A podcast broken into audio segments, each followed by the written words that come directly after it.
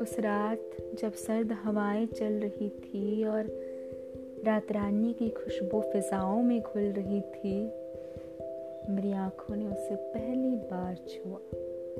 Hello guys मैं हूँ अमीशा और आप सुनने जा रहे हैं मेरी ज़िंदगी का एक पन्ना।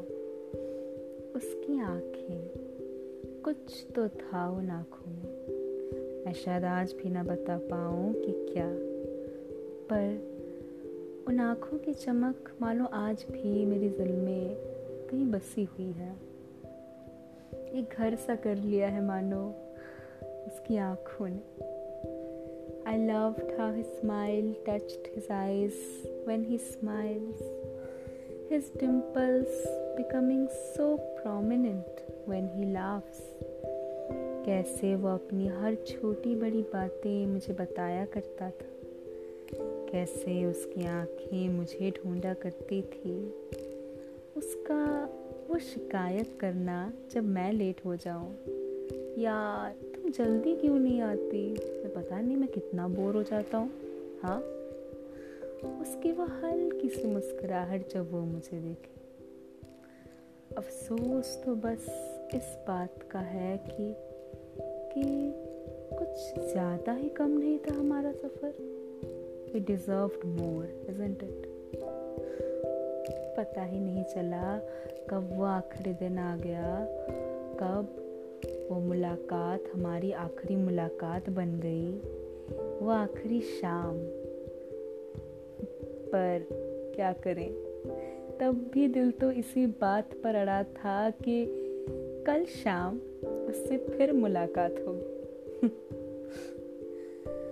क्या पता था कि वो आँखें, वो मुस्कान अब से सिर्फ़ हमारी यादों में ही महफूज रहेंगी।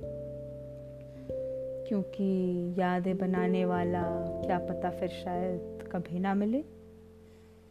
जब मैं उससे पहली बार मिली I didn't knew thing about love I don't even know that मुझे वर्ड लव मुझे यूज़ भी करना चाहिए या नहीं? क्योंकि मुझे नहीं पता इस एहसास को क्या कहते हैं।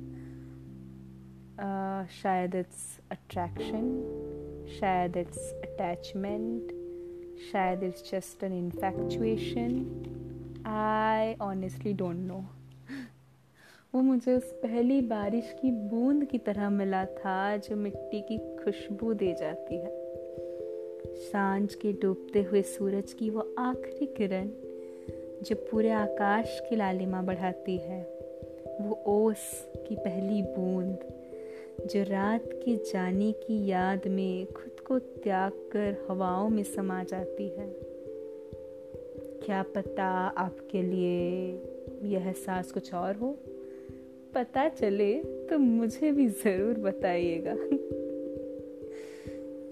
It's beautiful event it how efficiently our heart refuse to accept the fact that the person is no more in your life it still tries to find him in everything and everyone hopelessly तो आखिर में एक शायरी पेश करना चाहूँगी। लोग आज भी हमसे हमारा ठिकाना पूछा करते हैं। लोग आज भी हमसे हमारा ठिकाना पूछा करते हैं, पर हम तो बंजारे हैं जनाब। कहीं बस जाना हमारी फितरत में कहा? हाँ वो बात अलग है कि तेरे दिल के मोड़ पर कुछ देर के लिए ठहर ज़रूर गए थे हम।